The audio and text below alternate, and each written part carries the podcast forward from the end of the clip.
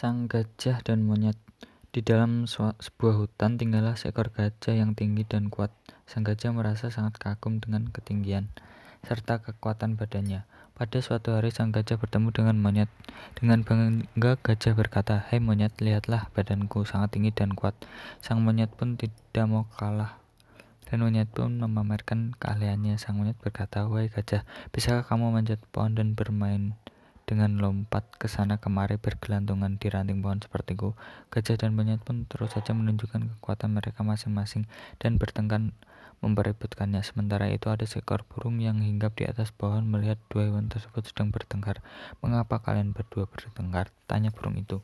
Sang monyet dan sang gajah meminta sang burung menjadi hakim untuk membandingkan kekuatan dan kalian mereka berdua. Sang burung menyetujui permintaan sang monyet dan sang gajah. Sang burung pun memberi ide memberi tantangan kepada gajah dan monyet.